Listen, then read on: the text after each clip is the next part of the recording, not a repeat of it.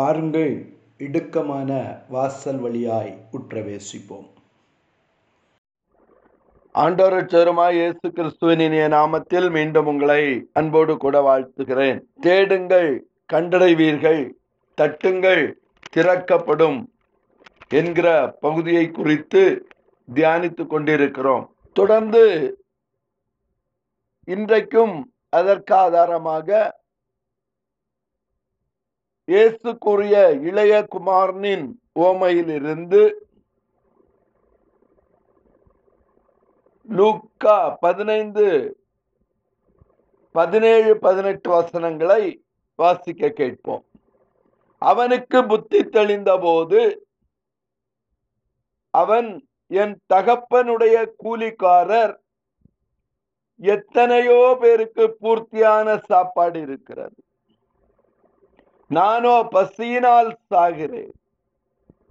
நான் எழுந்து என் தகப்பனிடத்திற்கு போய், தகப்பனே, பரத்திற்கு விரோதமாகவும் உமக்கு முன்பாகவும் பாவம் செய்தேன். நன்றாக கவனியுங்கள். அவனுக்கு புத்தி தெளிந்த போது, நேற்று புத்தி தெளிதலை குறித்து உங்களோடு பகிர்ந்து கொண்டேன். வேதத்திலே புத்தி தெளிந்த 3 நபர்கள், ஒன்று இளையகுமாரன், 2 லேகியோன், 3 நேபுகாத்நேச்சார். இவர்கள் 3 பேருக்கும் புத்தி தெளிந்தது என்று சொல்லி நாம் தியானித்தோம். இன்றைக்கு புத்தி தெளிந்த போது என்ன நடக்கும்? ஹல்லேலூயா! எனக்கு அருமையான தேவனுடைய பிள்ளையே, அவனுக்கு புத்தி தெளிந்த போது, இளையகுமாரனுக்கு புத்தி தெளிந்த போது, புத்தி கெட்டபடியினால் தகப்பனை விட்டு தூரமாய் போனான். புத்தி இல்லாதபடியினால் ஆஸ்தியை அழித்தான். புத்தி இல்லாதபடியினால் பாவத்திலே வாழ்ந்தான். எல்லாவற்றையும் இழந்து போனான். ஹல்லேலூயா!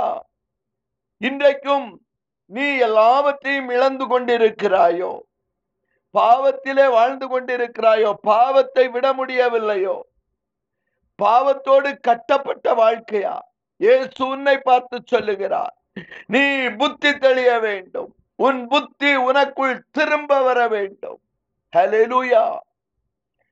எனக்கு அருமையான தேவனுடைய பிள்ளையே, புத்தி தெளிந்த பொழுது அவன் தகப்பனுடைய வீட்டை நோக்கி பார்க்கிறான். புத்தி தெளிந்த போது வேதத்தை வாசிக்க ஆரம்பிக்கிறான். புத்தி தெளிந்த போது தனக்காக கர்த்தர் உண்டு பண்ணி வைத்திருக்கிற ஆசீர்வாதங்களை பார்க்கிறான். ஹல்லேலூயா! தகப்பன் வீட்டை பார்க்கிறான். ஹல்லேலூயா!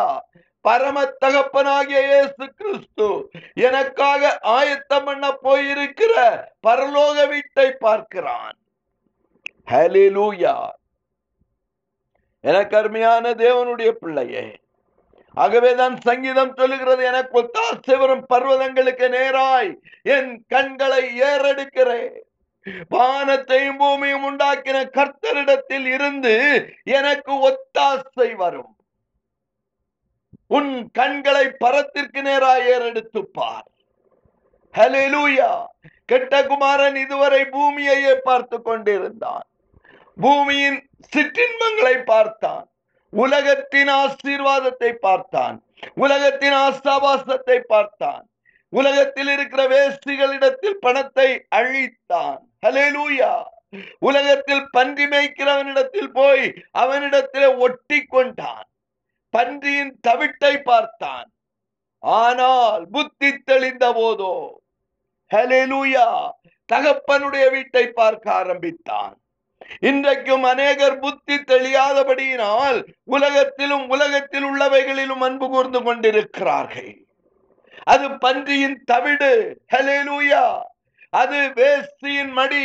ஹல்லேலூயா! அது உன் ஆஸ்தியையும் அந்தஸ்தையும் அளிக்கும். அது உன் பலனை ஒடுக்கும். ஹல்லேலூயா! அது உன் ஆத்துமாவை அழிக்கும். ஹல்லேலூயா! கடைசிலே நீ பலன் இழந்து அழிந்து போவாய். ஹல்லேலூயா! ஆனால் தகப்பனுடைய வீட்டை பார்க்கிற, உலகத்தை விட்டுவிட்டு பரலோகத்தை பார்க்கிற அனுபவம் வந்துவிட்டால் நீ பரலோக ஆசீர்வாதத்தை பார்ப்பாய். உன் கண்கள் ராஜாவை மகிமை பொருந்தினவராய் பார்க்கும். ஹல்லேலூயா. இன்னைக்கு அநேகர் பார்க்க கூடாதபடிக்கு பிசாசுடைய மனக்கண்களை குருடாக்கி வைத்து விட்டார். ஹல்லேலூயா. அவனுக்கு புத்தி தெளிந்த பொழுதோ அவன் சொல்றான், என்னுடைய தகப்பனுடைய வீட்டில் எத்தனையோ கூலிக்காரர்கள் பூர்த்தியாய் சாப்பிடுகிறார்கள், வேலைக்காரனுக்கே சாப்பாடு. ஹல்லேலூயா. எத்தனையோ எண்ணுக்கடங்காத எண்ண முடியாத வேலைக்காரர்கள் பூர்த்தியாய் திருப்தியாய் சம்பூர்ணமாய் சாப்பிடுகிறார்கள். ஹல்லேலூயா. நானோ குமாரனாயிருந்தும் மகன் என்கிற அந்தஸ்தில் இருந்தும் ஹல்லேலூயா நான் தவறிவிட்டபடியினால் பசியினால் சாகிறேன். கொஞ்சம் பக்கத்துல பார்த்துக்க. ஏன் உனக்கு பசி? ஏன் உனக்கு வறுமை? ஹல்லேலூயா, நான் தான் காரணம். இப்பொழுது கெட்ட குமாரன் மனஸ்தாபப்படுகிறான். நானோ அதற்கு அடுத்த வசனத்துல சொல்றான், நான் எழுந்து என் தகப்பனிடத்திற்கு போவேன். கொஞ்சம் பக்கத்துல போங்க, பார்த்து சொல்லுங்க, எழுந்து தகப்பன் வீட்டுக்கு போங்க, எழுந்து தகப்பனிடத்துல போங்க. ஹல்லேலூயா. போய் என்ன செய்யுங்க? தகப்பனே, பரத்திற்கு விரோதமாகவும் உமக்கு முன்பாகவும் நான் பாவம் செய்தே, தன் பாவங்களை அறிக்கையிடுகிறவன் இரக்கம் பெறுவான், அதை மறைக்கிறவனோ வாழ்வடைய மாட்டான். இப்பொழுது இவனுக்குள்ளே ஒரு பாவ அறிக்கை. ஹல்லேலூயா. அதிகாலையிலே எழும்பி ஒவ்வொரு நாள் நீ செய்த அநியாயமான காரியங்கள், பாவமான காரியங்கள் தேவனிடத்தில் அறிக்கையிடுங்கள், தகப்பனிடத்துல சொல்லுங்க. ஹல்லேலூயா. இன்னைக்கு அநேகர் ஃபாதர்ட்ட போய் பாவரிக்க பண்றாங்க, ஒரு பிரயோஜனம் கிடையாது. பாவங்களை மன்னிப்பதற்கு இரத்தத்தை சிந்தி மீட்டெடுத்த இயேசுவிற்கு மட்டும்தான் அதிகாரம் உண்டு. உலக பிரகாரமான ஃபாதர்ட்ட போய், ஹல்லேலூயா, பங்கு தந்தைட்ட போய் அந்தரங்கத்தில் உன் பாவத்தை அறிக்கையிடுவாயானால் அது உனக்கு கண்ணியாய் மாறும். வாலிப சகோதரி, உன் பாவத்தை நீ உலக பிரகாரமான பங்கு தந்தையினிடத்தில் சொல்லுவாயானால் அதுவே உனக்கு கண்ணியாய் மாறும். ஹல்லேலூயா. பாவத்தை யார்கிட்ட அறிக்கையிடணும்? அந்தரங்கத்தில் இருக்கிற உன் பிதாவினிடத்தில் நீ பாவ அறிக்கை செய்ய வேண்டும். தன் பாவத்தை மறைக்கிறவன் வாழ்வடைய மாட்டான். பாவங்களை மன்னிப்பதற்கு அவர் தயை பெருத்திருக்கிறார், அவர் மன்னித்து உன்னை பிள்ளையாய் ஏற்றுக்கொள்ளவா. சொல்றான், தகப்பனிடத்தில் போய் தகப்பனை பரத்திற்கு விரோதமாகவும் உமக்கு முன்பாகவும் பாவம் செய்தே. ஹல்லேலூயா, ஹல்லேலூயா, நான் பாவம் செய்து விட்டேன். ஹல்லேலூயா. நீ எழுந்து புறப்பட வேண்டிய நேரம். பக்கத்துல இருக்கவங்களை பார்த்து சொல்லுங்க, நீ எழுந்து புறப்பட வேண்டிய நேரம். எபேசியர்கள் நிருபம் 5வது அதிகாரம் 14வது வசனத்தை வாசித்து பாருங்கள். ஆதலால் தூங்குகிற நீ மரித்தோரை விட்டு எழும்பு, ஆகையால் தூங்குகிற நீ விழித்து, ஹல்லேலூயா. கெட்டகுமாரன் இவ்வளவு நாளும் விழிக்கல. ஹல்லேலூயா. அவன் தூங்கிக் கொண்டே இருந்தான். அது வேஸ்டின் மடியாக இருக்கலாம், உலக சிற்றின்பமாக இருக்கலாம், ஹல்லேலூயா, அல்லது பன்றியின் கூட்டமாக இருக்கலாம், அல்லது பன்றியின் தவிடவனை திருப்தி பண்ணி இருக்கலாம். தூங்கிக் கொண்டிருந்தான். நீ எதன் மேல் தூங்கிக் கொண்டிருக்கிறாய்? சிம்சோனை போல தெளிலாளின் மடியில தூங்கிக் கொண்டிருக்கிறாயா? பணத்தின் மேல தூங்கிக் கொண்டிருக்கிறாயா? ஹல்லேலூயா. நீ எதன் மேல் தூங்கிக் கொண்டிருக்கிறாய்? நீ விழிக்க வேண்டிய நேரம் இது. ஆகையால் தூங்குகிற நீ விழித்து. ஹல்லேலூயா. சிம்சோனை தெளிலால் எழுப்புகிறாள். அவன் தூங்கிக் கொண்டிருக்கிறான். இதோ பெலிஸ்தியர் வந்து விட்டாள் என்று தட்டுகிறார்கள். ஆனால் நீயே விழிக்க வேண்டிய நேரம். ஹல்லேலூயா. மரித்தோரை விட்டு எழும்பு. நீ பிணத்து கூட படுத்து கிடக்க. எவனாவது உலகத்துல ஒருத்தன் பிணத்து கூட படுப்பானா?